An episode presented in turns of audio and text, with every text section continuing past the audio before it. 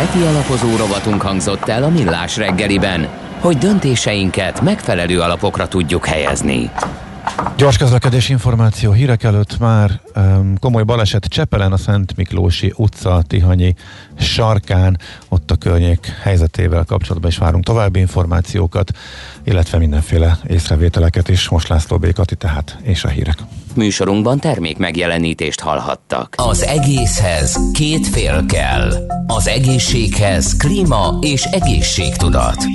Az vagy, amit eszel, ha nem műanyag akarsz lenni, tenned kell érte. Egészséges táplálkozás, fenntarthatóság, környezetkímélő technológiák. Szeretsz nagy lábon élni? Kis lábnyommal menni fog. Hallgasd a Millás reggeli klíma és egészségtudatos ökorovatát minden pénteken fél kilenc után pár perccel. Lábnyom, neked mekkora van? A rovat támogatója a Joya és Good Milk termékek forgalmazója a Real Nature Kft. Real Nature, a jó ízű egészség. Reklám. Gondoltál már arra, hogyan lehetne ebből? Ez. Vagy ebből? Ez.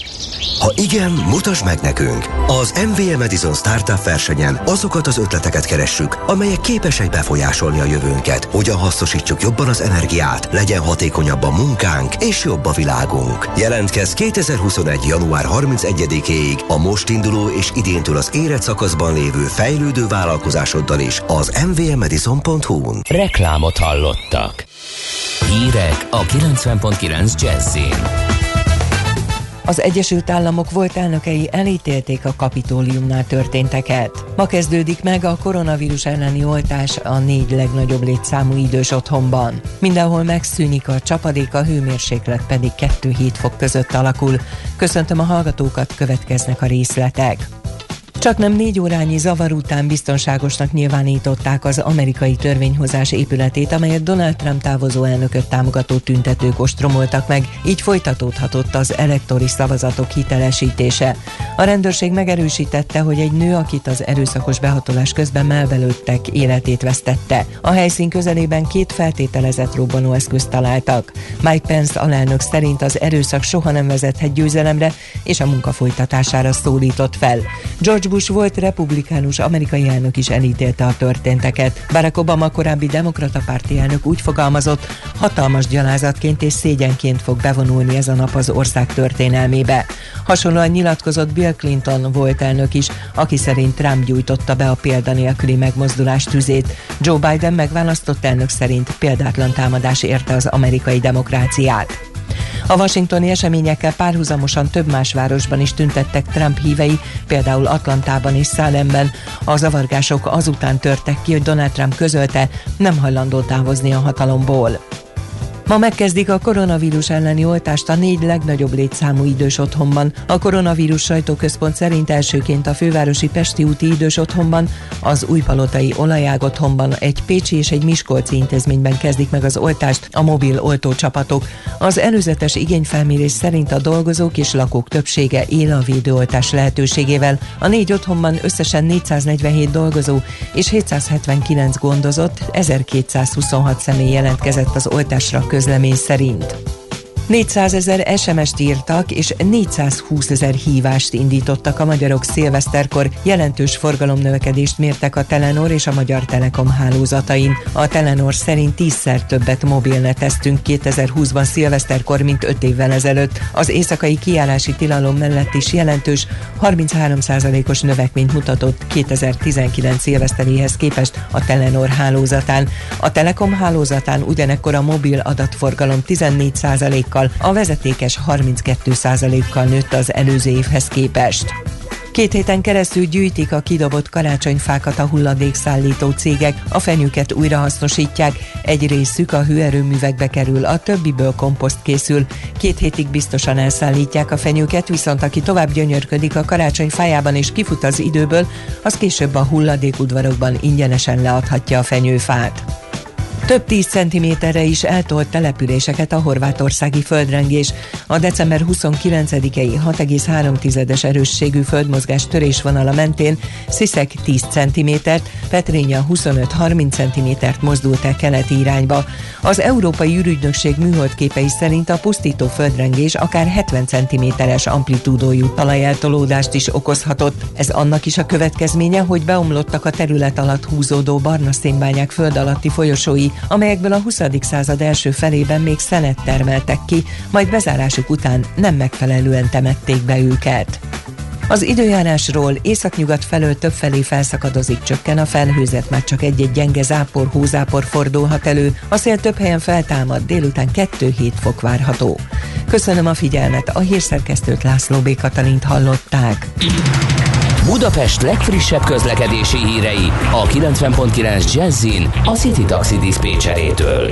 Jó reggelt kívánok a kedves hallgatóknak! Most már mindenhol megnövekedett a forgalom, és kialakult a reggeli torlódás, és több helyen baleset is történt. A Könyves Kálmán körúton, a Vajda Péter utcánál itt sávlezárás lassítja a forgalmat, ami miatt a Rákóczi hídig, a másik irányban pedig a Hungária körútól torlódnak a járművek, a Gyáli úton is szinte áll a kocsisor, az 1-es és az 1M villamos helyett a Népliget és a Puskás Ferenc stadion között pótlóbusz közlekedik. A Florián téri felüljáron az Árpád híd felé a külső korábban történt baleset miatt, a Szentendrei úton a befelé vezető oldalon van torlódás, szintén egy korábbi balesetnél még mindig helyszínelnek a 15. kerületben a Vasutas telep utcában a Szent Korona útjánál. Köszönöm szépen a figyelmüket, vezessenek óvatosan további jó utat kívánok! A hírek után már is folytatódik a millás reggeli, itt a 90.9 jazz Következő műsorunkban termék megjelenítést hallhatnak.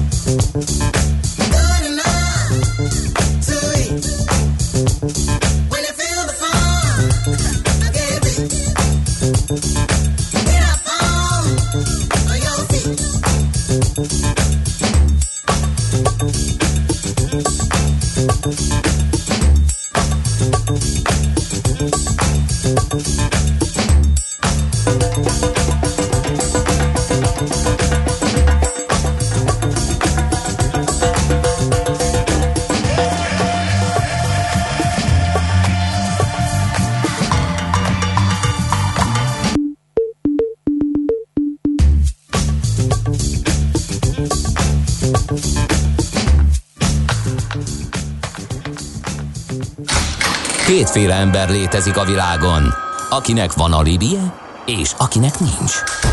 Az elsőnek ajánlott minket hallgatni, a másodiknak kötelező. Te melyik vagy? Millás reggeli, a 90.9 Jazzy Rádió gazdasági mapetsója. Ez nem animi, ez tény. Folytatódik a Millás reggeli, szép jó reggelt kívánunk. 8 óra 15 perckor az otthoni stúdiójából Kántor Endre jelentkezik. A rádióban pedig Ács Gábor. És mi újság az utakon, ezt is megnézzük gyorsan. Budapest legfrissebb közlekedési hírei, itt a 90.9 jazz Hallgatók, sok igen, igen, hallgatók küldtek több üzenetet is, gyorsan mondom az SMS-eseket. A komoly baleset Csepelen erről beszámoltunk már, de megismétlem még egyszer a Szent Miklósi utca és a Tihanyi sarkáról van szó. Dupla kocsorról számol be Lajcsika, a Hűvösvölgyi út 92 előtt kifelé történt mindez. Uraim, Budapest, Dabas, M5-ös hasítós, és hát ez annyira szép, kolosszális vörös korong a horizonton, ír nekünk egy hallgató, és... És van még baleset, képzeld el. Amit e-mailben kaptunk? Nem, hanem az M5-ös autópálya bevezető szakaszán most 8-kor történt baleset a Nagy Sándor József utcai felüljárónál a belső sávban, ott is arra szól a kocsisor. Aha. Hát mi meg történik a 15. kerület Árpád úti felüljáron történt egy baleset, úgyhogy a Pázmány Péter utca előtt. Aha, na hát ez érdekes. Azt mondja, hogy 18. kerület Ferihegyi úton befelé a Csévéző utca előtt a benzinkút kihajtójánál történt ráfutásos baleset, a külső sávot foglalják el a sérült járművek. Sok baleset van. Abszolút, abszolút. Nagyon óvatosan, most feltűnően sok van ma reggel. Pedig tök szép idő van, süt a nap és tiszta az ég, úgyhogy csak óvatosan. Ezt kívánjuk mindenkinek, illetve ezt kérjük mindenkitől. És itt van velünk a vonalban Zsidai Viktor, portfólió menedzser, a Citadel, Citadel alapkezelője. Jó reggel, szia! Jó reggelt kívánok! Hát van miről beszélgetnünk, és hát te megírtad egyrészt a blogodra a Hát nem 2021-es forgatókönyvet, amit eh, Gede kollégával vinyogva olvastunk fel. Nem tudom, hogy összebeszéltél a Netflix-el, mert a Samuel Jacksonos dokumentumfilmre kísértetiesen hasonlít, a, amit, amit összehoztál.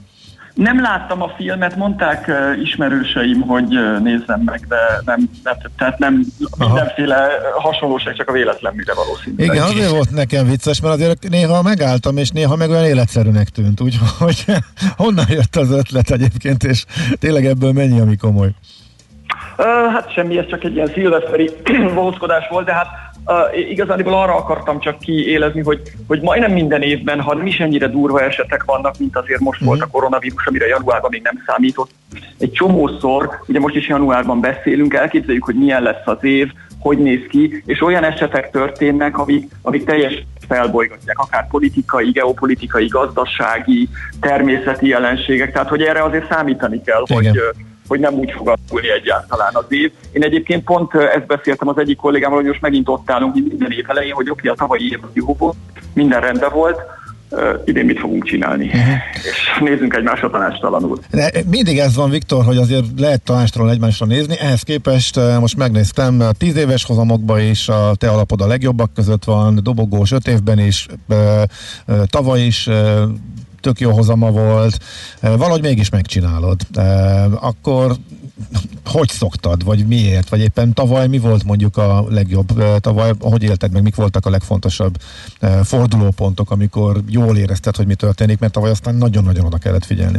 Hát tavaly nekem annyi volt talán a, a szerencsém, hogy már január végétől figyelemmel kísértem itt a koronavírussal kapcsolatos eseteket, és azt megértettem január végére, hogy ha ez Európában, aminek van esélye, akkor úgy láttam, hogy van vagy 30-40-50 százalék esélye, akkor abból nagyon nagy baj lehet, úgyhogy emiatt védekezni tudtam ellene, és akkor nem szívtam meg. Uh, utána pedig az év második felébe az is eléggé egyértelművé vált és ez szerintem egy nagyon-nagyon fontos dolog, és a, a 21-es kilátásokkal kapcsolatban erről mindenképpen érdemes beszélni, ugye, hogy egy teljesen precedens nélküli uh, dolog történik most a, a világgazdaságban. Ugye ez a modern monetáris elméletnek, ami most már gyakorlattá válása, ugye ez azt jelenti, hogy a, a, ha baj van, akkor rájöttek a kormányzatok, hogy a, a jegybankoknak a segítségével gyakorlatilag korlátlanul költekezhetnek, de ez nem az a korábbi pénznyomtatás, mint amit a jegybankok csináltak, hogy csak simán vesznek állampapírt, annak főleg a tőkepiacokra volt hatása, hanem itt arról van szó, hogy a kormányzat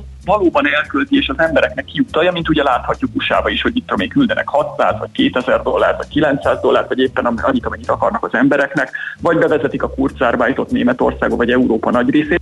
Tehát konkrétan képesek hatalmas pénzösszegeket az embereknek a zsebébe juttatni, és azt gondolom, hogy a, a következő tíz évre is ez a legfontosabb következménye gazdaságpolitikailag a, a koronavírus válságnak, hogyha baj lesz, ezt az új védekezési mechanizmust, ezt alkalmazni fogjuk az óriási mértékű költségvetési költekezés banki segítséggel. Ez egy nagyon-nagyon-nagyon fontos változás, ami valószínűleg valamilyen időtávon inflációt fog okozni. Tehát ez, ez, ez szerintem nagyon fontos, és az is a másik rész, ami fontos ennek csak a jövő évre vonatkozóan, hogy annak a pénznek a nagy részét ugye USA-ban, hát nem tudom, hogy hol lesz a vége, de 20 és 30 százalék között lesz GDP arányosan a költségvetés hiánya, ami a második világháborúban volt utoljára, mert akkor ugye sok tankot kellett meg gyártani, és nem számított semmi. Ennek a pénznek a nagy része, amit kinyomtattak, és odaadtak a lakosságnak, ennek egy jelentős részét a lakosság nem tudta elkölteni, ugye nem, nem ismerték, mert nem tudták, hogy harmadik, negyedik, ötödik, hanyadik hullám lesz még, másrészt fizikailag is nem tudták, be voltak zárva az éttermek, meg Disneyland, meg a repülőkkel nem lehetett elmenni utazni, és az a helyzet, hogy mind Európában, mind USA-ban ezek a pénzek, ezeknek egy jelentős része megtakarításként ott csücsül az embereknek a számláján, és majdnem biztos vagyok hogy mihelyest a koronavírus válság mondjuk nyáron véget ér, ezt erre azonnal ráugranak az emberek, és két kéz fogják költeni, mert lesz rá lehetőségük, meg lesz rá bátorságuk is. Úgyhogy az a stimulus, amit benyomtak a gazdaságba, az egy nagyon komoly fellendülést fog, fog okozni valószínűleg 2021-ben, úgyhogy valamennyire erre sikerült rápozícionálni magam 2020 nyár végén, és hát aztán uh-huh. ebből ugye lett egy nagy fellendülés most a tőkepia piacokon. Ezzel csak egy, egy problémám van egyébként, hogy az most már nagyon konszenzusosá kezd válni, tehát ez egy kicsit aggasztó, hogy most, most már mindenki beállt ebbe az irányba. Igen, meg hát beáraszta a piac, ezt mondhatjuk úgy, legalábbis, hogyha még van egyáltalán bármiféle jelentőségük az értékeltségi szinteknek, akkor ez nagyon magas. Vagy van új monetáris elméletünk, akkor az értékeltségi szinteket is kidobhatjuk az ablakon, és innentől kezdve teljesen máshogy értékelhetünk cégeket, és akkor ez sem akadályozhatja meg az emelkedés ezek szerint, vagy pedig azért ez már kicsit mindenképpen visszafogja az idei, most kimondottan tőke piaci kilátásra, kilátásokra gondolok az, hogy ennyire a legjobb forgatókönyvek vannak árazva a piacon? Hát az a baj, nekem az a bajom ezzel az egész, hogy egyrészt az alapján, amit, amit elmondtam, majdnem biztos vagyok benne, hogy komoly fellendülés lesz 21-ben, és valószínűleg 22-ben is. Tehát mindenképpen ez amellett ér, lenne érv, hogy a tőkepiacokon is jól alakul a helyzet. Most az a kérdés, hogy ebből az óriás mennyiségű pénzből, ami ráomlott a piacra, lesz-e valamikor olyan komolyabb infláció, ami már aggodalomra adhat okot, mert az tudja én azt gondolom meglékelni itt a tőkepiacnak a, a csatahajóját, és azért vannak erre jelek, hogyha megnézitek az árupiacokat, az arany ugye mindenkori csúcsán, az ezüst, a réz, öt éves csúcson van a platina is, a búza, a kukorica, a szója, a cukor, a gyapot, tehát úgy látszik, hogy azért ezek a, ezek a stimulusok megindítottak egy, egy komoly áremelkedést egy csomó mindenben, és lehet, hogy az az infláció, amit már 10 plusz éve próbálnak a jegybankok legyártani, az azért meg fog jelenni. Tehát szerintem ez most talán a legnagyobb kockázat a tőkepiacoknak, és akkor nem, akkor, hogyha ez megjelenik, akkor azt gondolom, hogy ezek a végtelen értékeltségi szintek nem maradhatnak fönt. Ráadásul a piac még mindig két ketté van válva, azt gondolom, és vannak ezek a nagyon magasra árazott új technológiai részvények, mit tudom én, hát ennek a Tesla az egyik nagy zászlós hajója, Másrészt vannak azok a ciklikus részvények, amik még, hogyha van egy ilyen nagy fellendülés, azok még mindig nem drágák. Tehát, hogy azért én azt gondolom, hogy még mindig lehet a piacokon olyan ö, részvénycsoportokat találni, amik még azért nem tűnnek annyira ö, túlárazottnak, amennyiben tényleg lesz egy ilyen komoly fellendülés. Hm. Oké, okay, tehát akkor te is ebbe az irányba mozogsz ezek szerint most per pillanat? Mert ugye volt egy, volt egy átsúlyozás, és ilyen több magyar alapkezelő is nyilatkozta, hogy a technológiából a ciklikus felé átmenni, még egy utolsó húzattyú, az, az, az benne lehet mindenképpen. Vagy, en, vagy óvatosabb vagy? Hát az az igazság, hogy én technológiát nem is sajnos, nyilvánvalóan. Sajnos én nekem nem voltak technológiai részvényeim uh-huh. a mhm. tavalyi év során sem, hanem ezeket a ciklikusokat próbáltam megvenni valamennyire, mert azt gondoltam, hogy, hogy lehet egy fellendülés. Ezeket még mindig tartom, mert azt gondolom, hogy ebben van kraft, de, de rendkívül aggaszt az, amit a...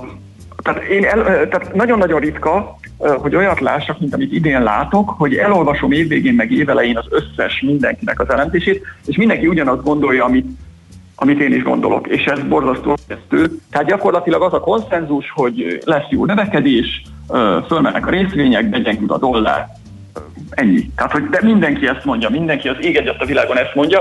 Ugye szoktuk, szoktuk azt mondani, hogy ha mindenki ugyanazt gondolja, az nem fog tudni bekövetkezni, úgyhogy én azt gondolom, hogy most elég óvatosan kell annak ellenére eljárni, hogy, hogy van egy ilyen véleményem, mert azt látom, hogy itt nagyon Aha. Hm. beállt ebbe az irányba a piac. De nem, nem, nem tudok okos lenni, tehát csak azt látom, hogy ez, ez azért ez nem biztos, hogy annyira jó. Uh-huh. Tehát ez veszélyes. Oké, okay, tehát az infláció a legfontosabb veszély.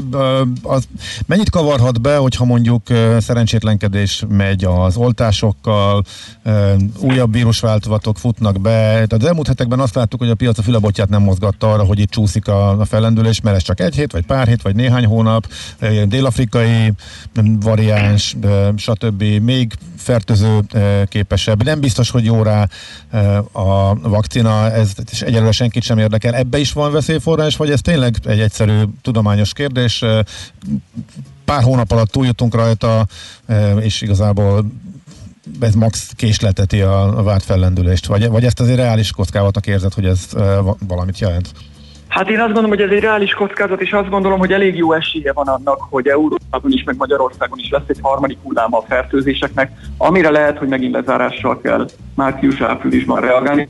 Azt gondolom, hogy ettől is meg tudnak ö, valamennyire a piacok azon ijedni, azonban a, a, a azt is látjuk, hogy szezonális a betegség, és még ha lesz is egy harmadik hullám, akkor nyáron valószínűleg megoldódik ez a probléma. Egyébként, ha már itt a vírus kapcsán még erre visszatérünk, ugye azért egy másik nagyon nagy veszély, ami hosszabb távú, az, hogyha nincs elég oltottsága a lakosságnak, tehát hogyha végzünk egy nagyon egyszerű számítást, és csak egy 50%-a oltja be magát a lakosságnak, egyébként Magyarországon ugye ennyi se akarja, akkor, a, akkor ősszel télen, 2021 őszén telén pont ugyanakkor a hullám lesz, mint, mint amekkora most van. Tehát, hogy ez meg fog ismétlődni, mert 50%-os beoltottság valószínűleg ugye nem lesz elég, hiszen egyik vakcina sem 100%-os, különböző hatékonyságuk vannak. Tehát, hogy, hogy még nem csak a tavaszi hullámról van szó, hanem itt nem biztos, hogy eldobhatjuk a maszkokat, mert nem lennék meglepődve, hogyha jövő ősszel ismét lennének gazdaságoknál valószínűleg sokkal kevésbé károsító, de mégiscsak valamilyen védekezési mechanizmusok. Uh-huh. Tehát egyelőre az az oltási kedv, ami van a világban, az nagyon-nagyon-nagyon kevés ahhoz, hogy, hogy, hogy megszabaduljunk ettől a történettől. Uh-huh. Magyarországon meg a legkevesebb legalábbis jelenállás szerint, igen. Igen, igen, úgy tűnik egyenlőre a mérések alapján. Uh-huh. Akkor is egy kockázat. A infláció ellen hogyan lehet védekezni, illetve mik azok a jelek, amik erre fölhívják a figyelmet? Érdemes a kötvénypiacot uh, figyelni, uh, úgyhogy a hallgatók is az iránt érdeklődnek leginkább. Hát az a baj nekem, nekem a kötvénypiac, hogy a kötvénypiac, tehát azáltal, hogy van ez a modern monetáris, most már nem is elmélet, hanem gyakorlat, ezáltal a jegybankok függetlensége azért eléggé megszűnőben van legtöbb országban, hiszen koordinálniuk kell a kormányzattal, itt már nem csinálhatnak azt, amit akarnak. Ez beszűkíti az ő mozgásterüket, berakták magukat egy sarokba, és nem tudnak bármit csinálni. És ebből azért az is következik, hogy, hogy mivel nem függetlenek, amikor nem független egy, egy bank, azért sokkal hajlamosabb az infláció irányába elmozdulni, és azt a kötvénypiacot, amit mi egy szabad kötvénypiacként ismertünk, azáltal, hogy a jegybank irgalmatlan mértékben belefolyik, ennek a kötvénypiacnak a szabadsága, és emiatt én azt gondolom, hogy az előrejelző ereje is elég jelentősen csorbult vagy elveszett. Gyakorlatilag elállítja, hát nézzük meg mondjuk Japán a legextrémebb példa, ahol gyakorlatilag a hosszú, a 10 éves kötvény 0%-ra rögzítette a jegybank. Tehát ennek az előre ereje már nem nagyon van, én azért is próbálom inkább használni, ami, tehát ezek már nem szabad piacok. Tehát a kötvénypiacok, én azt gondolom, hogy azok már nem szabad uh-huh. tőkepiaci szegmensek. Ehelyett inkább az árupiacokat nézem, és a, a, azért is említettem ezt a sok, uh-huh. Sok annyira nem figyel dolgot, mert nem annyira fontosak, de az, hogy, hogy már nagyon sok árupiaci termék sok éves csúcson van, az csak azért azt jelzi, hogy van valamiféle inflációs nyomás, tehát hogy ennek a figyelésére én talán azt gondolom, hogy ezek, ezek sokkal alkalmasabbak, mert a kötvénypiac az, az nem egy létező, vagy, vagy már, már nem teljes mértékben szabad piac, nem tudjuk, nem tudjuk arra használni, mint mondjuk 5 vagy 10 vagy 15 éve használtuk. Uh-huh. Az érdekes. Hát, az, az, tehát a commodity piacokat Igen. kell, az árupiacokat kell szerintem ennek a jeleire kutatva, meg hát majd később 21-ben valószínűleg a bér, bérnövekedésnek a dinamikáját a fejlesztésben, hogy az beindul-e. Hogyha igaz az, hogy lesz itt egy nagy ciklikus fellendülés, és elkezd költeni a lakosság, akkor abból annak is következnie kéne, hogy a bérnövekedés is végre beindul, már úgyis sok éve akarják a jegybankok meg a gazdaságpolitikusok. Igen. Az infláció azért érdekes kérdés, és ezt is vetik fel a hallgatók is, hogy évek óta sokan tartanak az inflációtól, illetve minden korábbi várakozás arról szólt, hogy már az eddigi iszonyatos stimulusok következtében is be kellett volna indulni az inflációnak, mégsem következett ez be. Miért nem, és akkor mit, miért lenne ez másképp most? Igen, igen, ez, ez egy nagyon-nagyon fontos, hogy az a korábbi amit, amit kvantitatív easingnek, vagy pénznyomtatásnak neveztünk, az gyakorlatilag annyiból állt, hogy a jegyi bankok uh, pénzt csatornáztak a tőkepiacra, államkötvényeket vettek, ami ez az államkötvényekből kiszoruló pénz átment gyakorlatilag minden más eszköznek a piacára, részvény, ingatlan, és ezeknek az árát fölnyomta. Tehát én azt gondolom, hogy az a 2008-ban elkezdődött rezsim, ami volt, az a tőkepiaci, inf- tehát csinált inflációt egyébként, abszolút csinált inflációt, tőkepiaci inflációt uh-huh. csinált, mert oda öntöttük be. Na most a nagyon nagy eltérés és a nagyon nagy változás 2020-tól az, hogy ezeket a pénzeket, mondjuk Magyarországon nem másokat választottunk, de ezeket a pénzeket közvetlenül ráöntik a lakosságra, fizikailag odaadják nekik, azt mondják, hogy tessék, itt van ezer euró. Aha. És, és most a lakosságnál nyilvánul ez meg, költségvetési hiányt okoz. Ugye a költségvetési hiányt meg próbáltak elég alacsonyan tartani a kormányzatok egész 2008 és 2020 között. Most nagyon nagy költségvetési hiány van, és a költségvetési hiányból közvetlenül a lakosságnak adnak pénzt. Aki azt el fogja költeni, oda fog menni, és fog belőle venni kenyeret, meg téglát, meg hajvágást, meg görögnyaralást, meg ilyeneket. Mm. Tehát én azt gondolom, hogy ezért van egy nagy változás, vagy lehet egy nagy változás ebben az egészben. Valóban vártuk az inflációt, nagyon sokszor tévesen vártuk, én is, de én azt gondolom, hogy ez most egy, ez most egy szignifikáns gazdaságpolitikai változás. Tehát ez egy, ez egy más rezsim, mint ami korábban volt. Odaadjuk az embereknek a pénzt, ez a lényeg. Nem, nem a tőkepiacoknak adjuk oda a pénzt. Uh-huh, uh-huh. Oké, okay, világos. Viktor, nagyon szépen köszönjük. Nagyon érdekes Köszönöm, volt. meghallgattatok. Fú, hát figyelj, bármikor, nagyon szívesen. Folytatjuk majd még remélhetőleg eh, idén. Boldog új évet még egyszer. Minden és hát, is. A, nézve az elmúlt évtizednek a teljesítményét, hasonlókat kívánunk neked és a befektetőidnek is. hogy maradjon minden így ebben a nehéz évben is. Köszi szépen, szia, szia! Zsidai Viktorral beszélgettünk tehát e, portfólió menedzser, befektetési szakember, a Citadella alap kezelője. Ő és ismét nagyon hasznos és izgalmas dolgokat tudhattunk meg. Ugye, Bandi? te Csak figyeltem, félsz az nem inf- tudtam közbeszólni. félsz az inflációtól te is szerintem. De elgondolkodtál azon, ott mozdult meg a szemöldököt, hogy és nálunk nem, de általában azért egy nagyon sok országban készpénzben adják a lakosságnak a ennyi és ennyi eurót és dollárt. Igen, igen, igen, ez tök érdekes egyébként. Ez az út, amit tavaly választottak az egyes országok, és hogy ez hova fog vezetni, hova fog kifutni, az ugyan izgalmas kérdés. Hát erre is választ kapunk a következő két évben. Erről is beszélgettünk. Nos, órára ránézve. Jövünk majd a hírek után szerintem, ugye most már az jön, és egy gyors aranyköpés, majd utána Várkonyi Gábor autós szakértővel nézzük az autópiacot. Egy ilyen 2021-es prognózist tekintünk meg.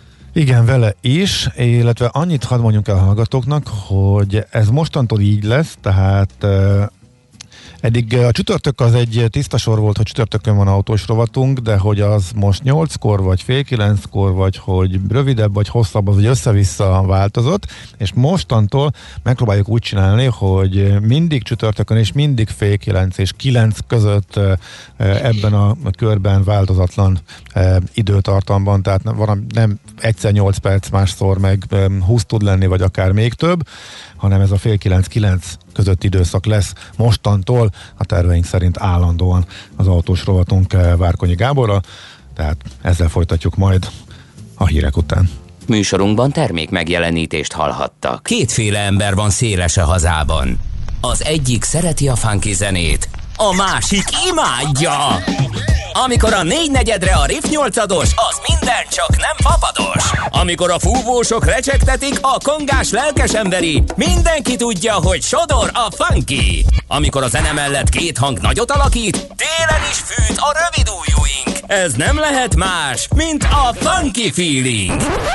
Itt, itt bármi lehetséges, ha kell báránybőrbe bújik suri, de annál sem kell félteni, ott savazza Imrét, ahol éri.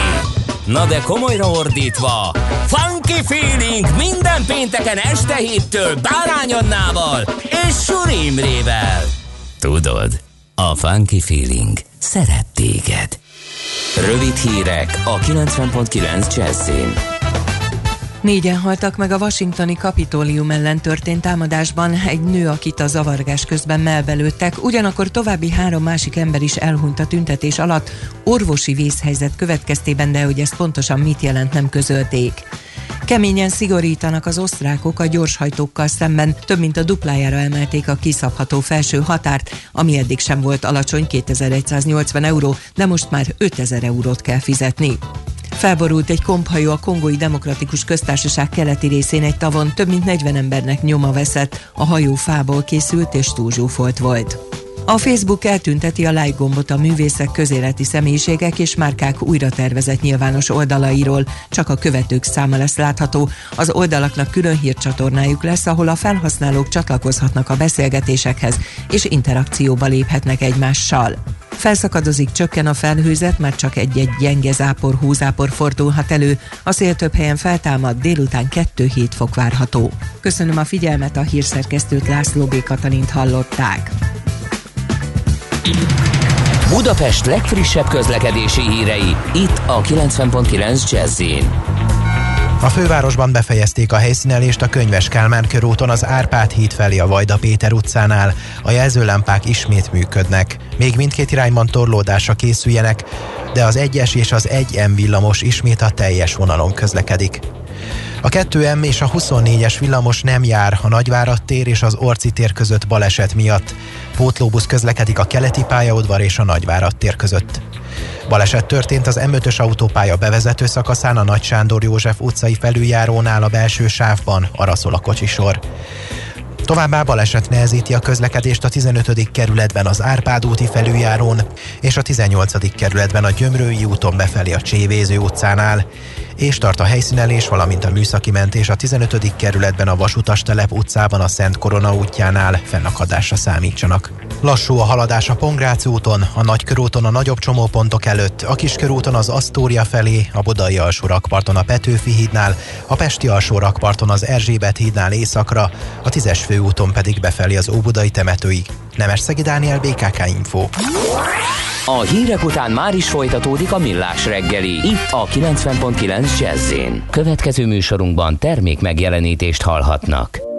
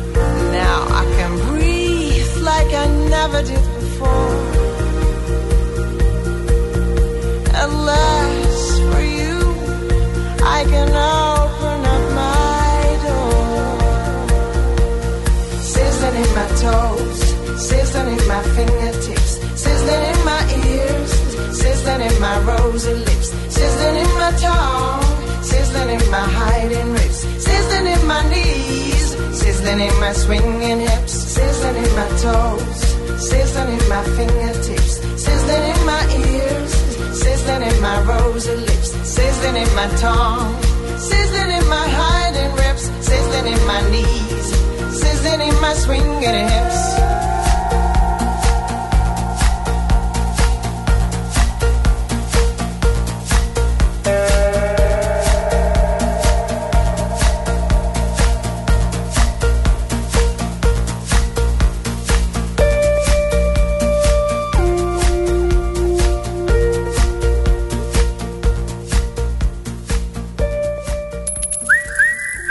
Aranyköpés a millás reggeliben. Mindenre van egy idézetünk. Ez megspórolja az eredeti gondolatokat. De nem mind arany, ami fényli. Lehet kedvező körülmények közt gyémánt is. Hát ezt Andrásnak kéne gondolom, de mi maradtunk, illetve hát akkor Bandi parancsolja. Ennél rövidebb aranyköpésünk volt már? Nem tudom, de hogy Nem biztos. Ma 55 éves gangsta Zoli aki Döglégy néven is ismert volt, vagy talán még mindig, ezt nem tudom, nem vagyok benne biztos. Elég sok velős mondása van, abból az egyik az, hogy a pénz csak papír, és sosincs. Hát igen, ezt az életérzést nehezebb lenne rövidebben, frappánsabban megfogalmazni, igen.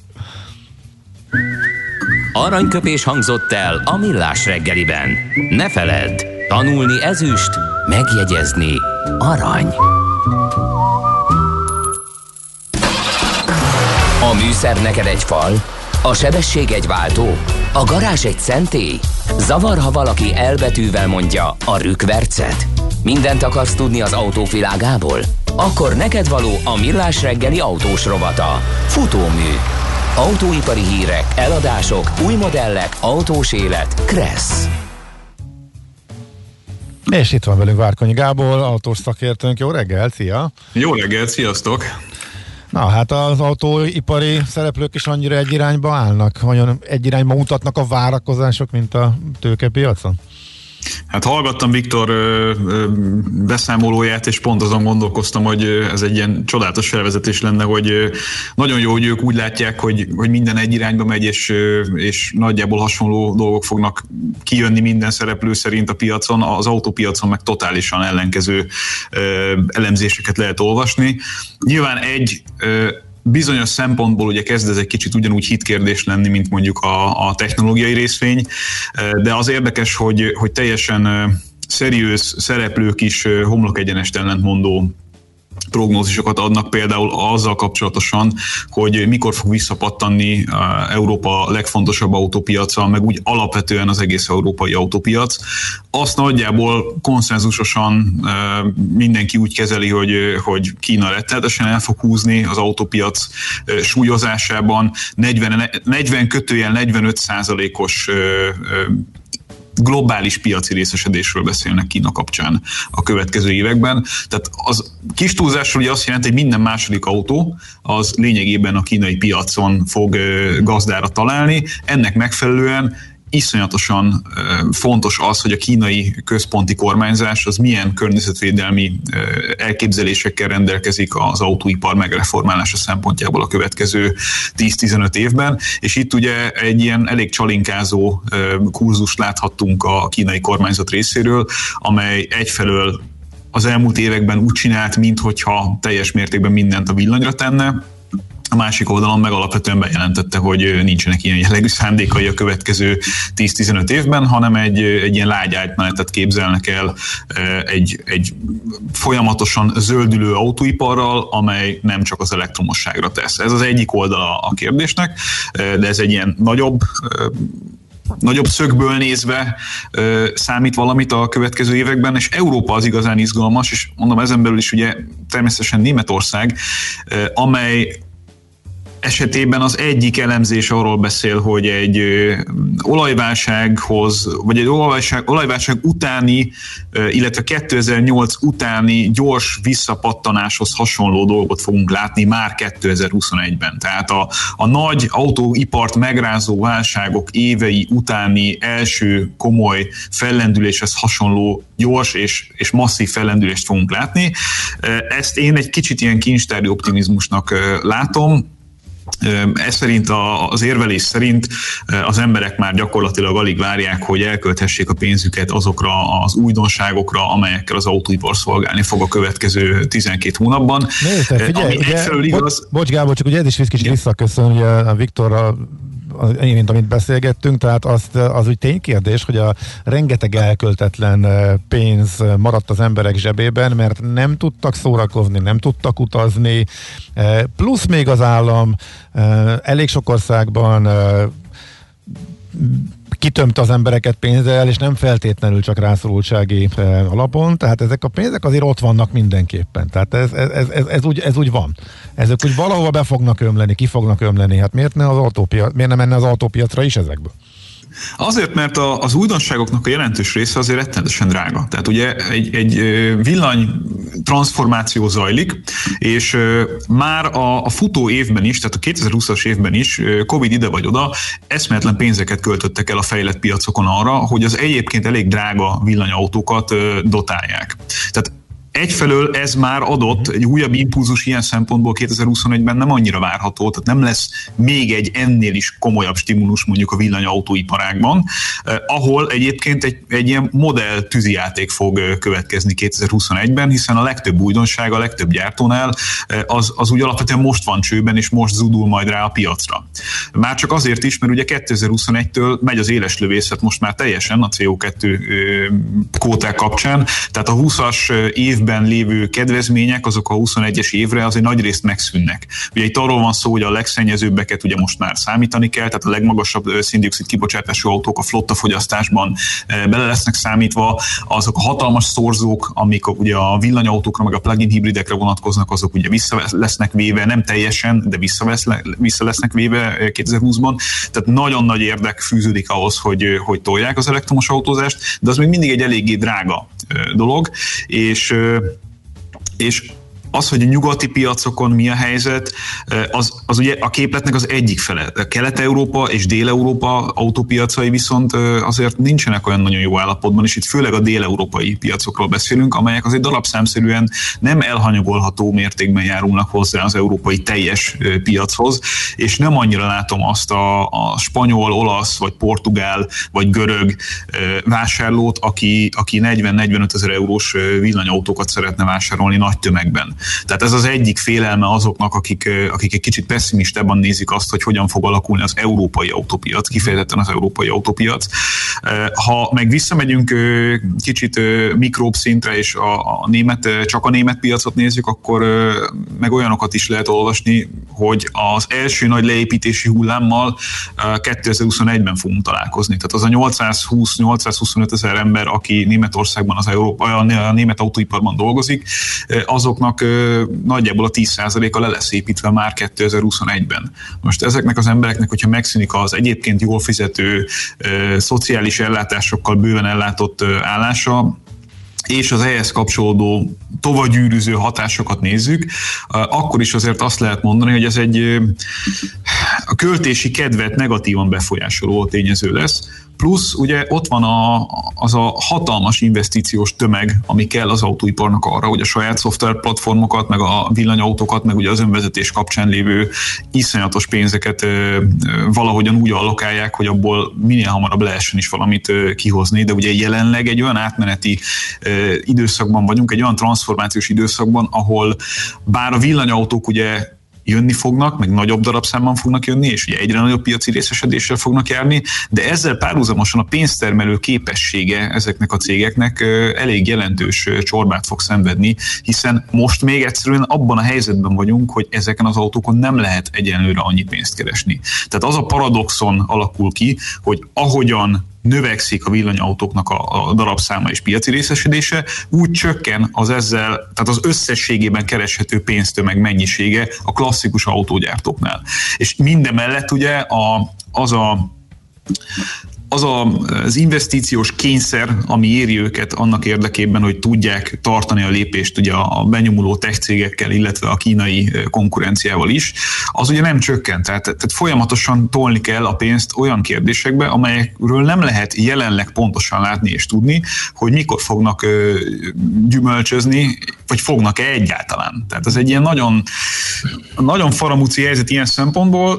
Én 2021-et az európai szemszögből nézve nézve azért egy nehezebb évnek fogom prognosztizálni, vagy merem prognosztizálni, és nem csak azért, mert az autógyártóknak egy ilyen kettős problémát kell megoldaniuk, ezt meg fogják tudni oldani. Ahogy az Audi vezér is mondta, ugye szerepelt a magyar hírekben is, hogy azt mondta Markus Duismann, hogy felesleges tovább segíteni az autógyártókat, hiszen nagyjából túl fognak élni, inkább segítsék az állami szereplők az olyan ágazatokban a, a, a vállalkozókat, amelyek tényleg tényleg hatalmas problémában vannak, ugye itt ugye turizmusra, vendéglátásra és ehhez hasonló e, iparágakra gondolt, de azért a másodlagos kör, tehát a beszállítói körnek az igazság pillanata az, az valószínűleg 21-ben fog eljönni, tehát 20-ban még, még sikerült autógyártói támogatással, az úgynevezett kurzarbájtal, tehát a különböző járulékoknak a visszafaragásával és mindenféle egyéb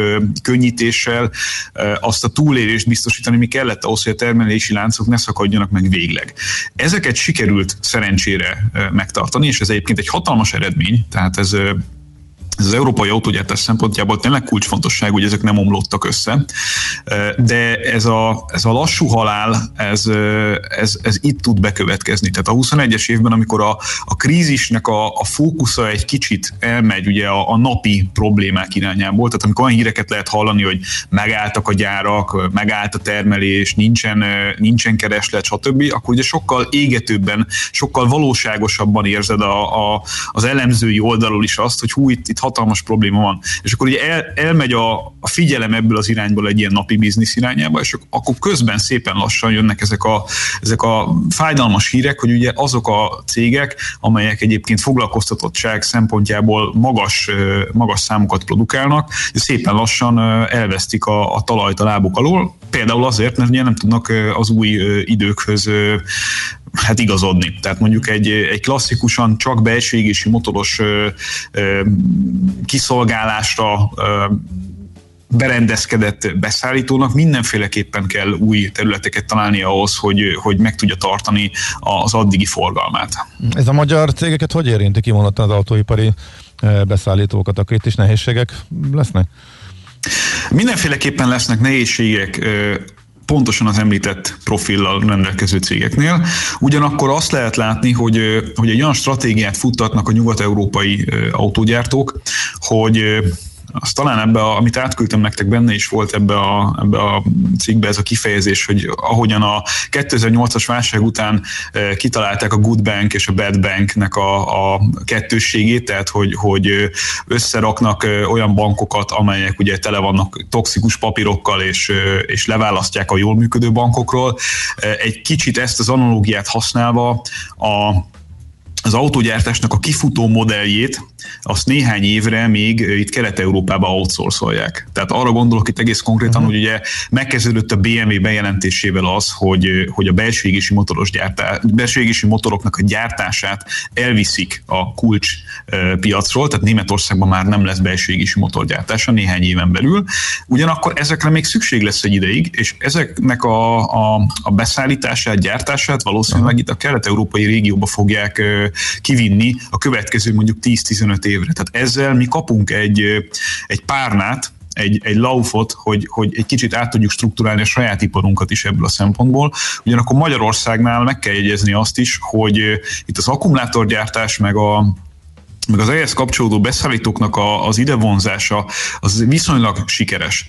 Tehát a, a a Gödi Samsung gyár például európai szinten egy, egy player, egy, egy abszolút olyan méretű és, és profilú vállalat, amivel számolnak az autógyártók, annak ellenére is nyilván, hogy itt a nagy kapkodásban azért vétettek ők is hibákat. Ugye lehet hallani olyan, főleg plug-in hibrid jellegű autókról, amelyeknek az akkumulátorait ugye itt Magyarországról származtatva építették be, és azokkal lett ugye visszahívási probléma, de ez, ez ezek ilyen temporális ügyek, amelyek meg mhm. fognak oldódni, és még egyszer mondom, nem állunk rosszul ilyen szempontból, már csak azért sem, mert ugye kettő darab, sőt három darab olyan autógyártónk van, amely, amely villanyautóval fog foglalkozni, vagy már foglalkozik is. Tehát az mhm. Audinál is, a, a Mercedesnél is, és a BMW-nél is alapvetően friss technológia, és a legfrissebb technológia is jelen lesz, amellett, hogy valószínűleg ezzel párhuzamosan gyártanunk kell majd úgynevezett kifutó technológiákat is. Uh-huh. Oké, okay, ha már szóba kerültek itt a várakozások meg márkák is, a magyar autós szemével milyen érdekes márkák érkeznek az ismertek közül, hol várható olyan, ami mondjuk nagy duranás lehet? A, most a villanyautós dologra gondolsz? Minden vagy? villanyautó és um, hagyományos be, igaz? Tehát a Magyarország népszerű márkáknál mi az, ami így beesett neked, hogy, vagy ahol mondjuk tényleg várható érdekes fejlemény? Hát lényegét tekintve ugye... szemszögből nézve. Uh-huh.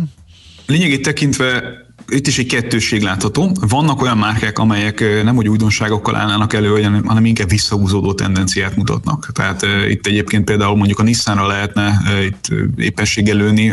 Az elmúlt napokban volt hír arról, hogy, uh, hogy a Nissan gyakorlatilag uh, teljesen a Renault kezébe adja azt a maradék aktivitását, ami még van az európai piacon, és abszolút az ázsiai meg az amerikai piacra fókuszál, de erről már ugye tavaly tavasszal uh-huh. döntöttek. Tehát ilyen és ehhez hasonló márkák egyébként lesznek még, és lesznek olyanok is, mint, mint a Huawei csoport, illetve a koreai autógyártók, amelyek ugye rettenetesen erősen próbálják ezt a ezt az új hullámos mobilitást meglovagolni. Tehát a, a különböző technológiai ugrások és ez, ez itt az igazán izgalmas, azok, azok azért nagyon jelentős kiadással lesznek arra, hogy mennyire lesz használható például az elektromos autó abban a formában, ahogy ezt tervezték. Ugye a, a Toyota is, a, a koreaiak is, és egyébként a németek is bejelentették, hogy azért nincs olyan nagyon messze a szilárdtest alapú akkumulátor, ami azért alapjaiban fogja megreformálni azt, amit eddig ismertünk a villanyautózásból, ha ez tényleg bekövetkezik.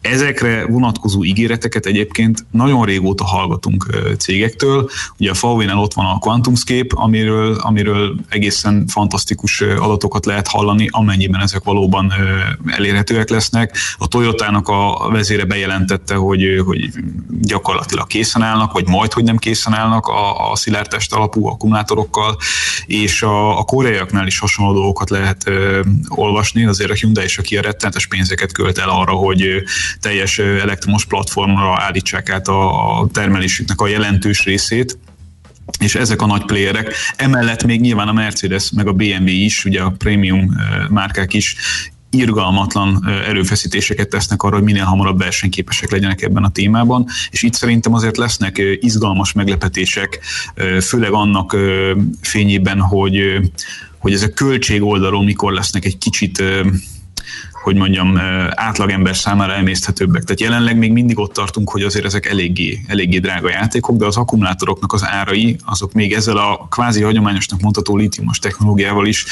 zuhanó repülésben vannak. Tehát évről évre mennek lejjebb. Uh-huh. Elég jelentősen. Uh-huh. Tehát akkor a magyar piacon nem várható nagy átrendezés a népszerű, átrendeződés a népszerű modellek, illetve márkák között ez alapján? Ugye a magyar piacon, magyar piacon jellemzően, ahogy általában egyébként az európai piacon a céges autóvásárlás az, ami elsősorban meghatározza egyébként a piacnak a nagyobb részét, és a cégautóvásárlás pedig ugye a különböző cégeknek a saját policyjai mentén ö, rendeződik, tehát nem csak költség oldalon látjuk azt, hogy, hogy mondjuk egy cégnek fontos az, hogy milyen cégautóparkkal rendelkezik, hanem egyre több cég veszi komolyan mondjuk a széndioksziddal, széndiokszid kibocsátással kapcsolatos előírásokat, vagy azokat még szigorúbban veszi, vagy vonatkoztatja a saját cégautóparkjára is, és és itt egyébként látható valami fajta átrendeződés Magyarországon is, bár ezek nem olyan rettenetesen nagy darabszámok. A magánvásárlók szerintem egy, egy időre kevésbé lesznek hangsúlyosak a magyar autópiacon, egyszerűen azért, mert az a, az a sok, ami mondjuk az elmúlt év 15-20%-os drágulásával járt az új autópiacon, azt még nem teljesen, hogy mondjam, nem teljesen tudtak aklimatizálódni ez a vásárlók. Tehát amikor meglátják azt, hogy mondjuk egy belépő szintű modell a 4,5 millió helyett most már inkább a 6 millió környékét ostromolja, akkor azért, ha nem is ennyire durva a legtöbb változás, de azért ilyen 4,5 millió forintos autók mondjuk egy millióval lettek drágábbak nagyjából az elmúlt év végére. Ezek azért, hogy mondjam már, ott a fájdalom küszöbnek a, a túloldalán vannak. Uh-huh. És a használatban is ennyivel ment fel? Arányosan? A használt, a használt az lekövet. Tehát ugye a használtnál egyfelől ugye ott van az árfolyam kérdés, ami azért elég jelentősen növeli a használt autó importból származó árak, autóknak az árát, és a használt autó import azért az Magyarországon egy nagyon-nagyon-nagyon komoly tétel az éves használt autópiacon. A, ugye sokkal nagyobb, mint amennyi új autót adnak el. Tehát azt, azt érdemes azért tudni. Ilyen szempontból ugye az, hogy 330-al számolunk egy autót, vagy 360-nal, azért az nagyon nem mindegy. Mm. Tehát annak elég jelentős kiadása van az árazásra. A, a használható, tehát a normális minőségű kis autók, azok most már valahol a két millió forint környékén kezdődnek. Tehát ami régen egy olyan kérés volt, hogy mondjuk 1 millió, 1 millió 200 ezer forintból legyen valakinek egy 4-5 évig még használható kis autója, amivel mondjuk egy második autó szerepét betölti a családban valami. Ezek hány, hány, pénzből, ezek hány évesek? Hát gyakorlatilag az 1-1,2 millió forintos autók mondjuk egy normális minőségben már közelítenek a 15 évhez. Aha. Tehát drágák az autók, kifejezetten drágák az autók. Nyilván vannak ennél jóval olcsóbban is, csak azok nem feltétlenül olyan minőségek. Tehát én arról beszélek, ami már uh-huh. egy olyan vállalható kategóriába tartozik. Ilyen félmillió forintokért bármi normális autót venni ma már gyakorlatilag egy szinte lehetetlen történet. Uh-huh. Oké, okay, de akkor ez, ahogy az újaknál is az áremelkedés az, hogy megáll, és a piac ezt még emészti, akkor igazából... Le, hát egyre még emészti, de ugye nem tud mit csinálni, tehát a mobilitásra továbbra is szükség van, és, és azért a Covid alatti időszakban nagyon erősen érezhető volt, és erről meséltem is nektek egy párszor, nagyon érezhető volt az, hogy kell az olcsó autó busz helyett az embereknek. Tehát ez, ez Budapest és környékén ez egy, ez egy határozott fellendülést jelentett ebben a kategóriában, csak hogy ebben a kategóriában baromira nem volt normális minőségű használt autó. Tehát az 1 millió 1 millió 500 ezer forint körüli olcsó, egyszerű, könnyen karbantartható, megbízható autó, az, az továbbra is egy elég nagy hiánycikk a magyar autópiacon. Uh-huh. Oké. Okay. És akkor ebből mi lesz? Hát ugye egy 150 ezer darabos 2020-as piacot láthattunk, az ugye három évvel ezelőtti mínusz, vagy három évvel ezelőtti szint nagyjából. De egy kicsit reménykedtünk abba, hogy ha nem lett volna Covid, akkor, akkor tavaly évelején még azt lehetett mondani, hogy lehet, hogy meg fogjuk megint közelíteni a 200 ezeret nagyjából. Hát ugye ettől most eléggé messze vagyunk, és én nem nagyon hiszem, hogy, hogy jelentősen jobb számokat fogunk látni 2021 végén. Tehát szerintem már az is egy eredmény lesz, hogy ha, ha azt a 150 ezeret fogjuk tudni tartani, de hát ne legyen igazam. Hm. Az lenne a jó. Hát ennél azért jobbat kívánunk. Meglátjuk, a használt ja. autópiac azt szerintem továbbra is pörögni fog. A használt autó lesz az új új autó. Egy ideig még. ezt aranyköpésbe. Ezt eddig, eddig csak hallgattam, de ez nagyon komoly duma volt. Hát ezt, ezt, ezt látják egyébként az importőröknél is sok helyen az a helyzet. Uh-huh, Oké. Okay. Jó van, Gábor, nagyon szépen köszönjük. Nagyon érdekes volt ez is. Aztán majd szembesítünk ám vele majd az év végén, sőt már az év végén számot is. vetünk, és meglátjuk, hogy mi lesz a helyzet. Oké. Okay.